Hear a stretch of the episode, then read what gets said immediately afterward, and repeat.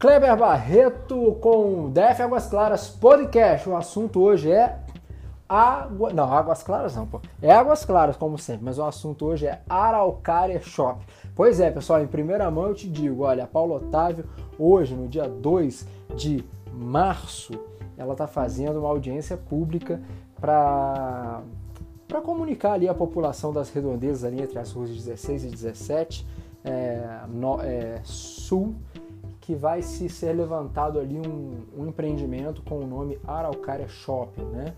Então é, o pessoal da Seduz já está sabendo também, vai estar tá presente para poder ouvir a população e o, o empreendedor, no caso aí, a, a empresa do Paulo Otávio, para saber como que vai ser o impacto ali, qual o impacto vai, que vai gerar na vizinhança, o positivo e o impacto negativo, para a gente ver se sim, é legal ter ali o Araucária Shopping ou não.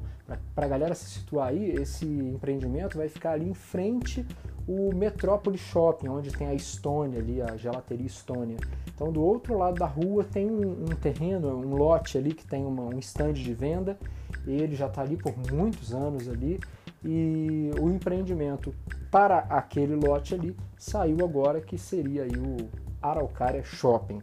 E como a gente está sempre ligado em tudo, a gente passou aqui rapidinho para te dar essa notícia. Então, audiência pública hoje às 19 horas, né? Depois a gente vai tentar conferir aí o que, que aconteceu nessa audiência pública, como que foi, quais os resultados e a gente volta a debater com você por aqui, tá bom?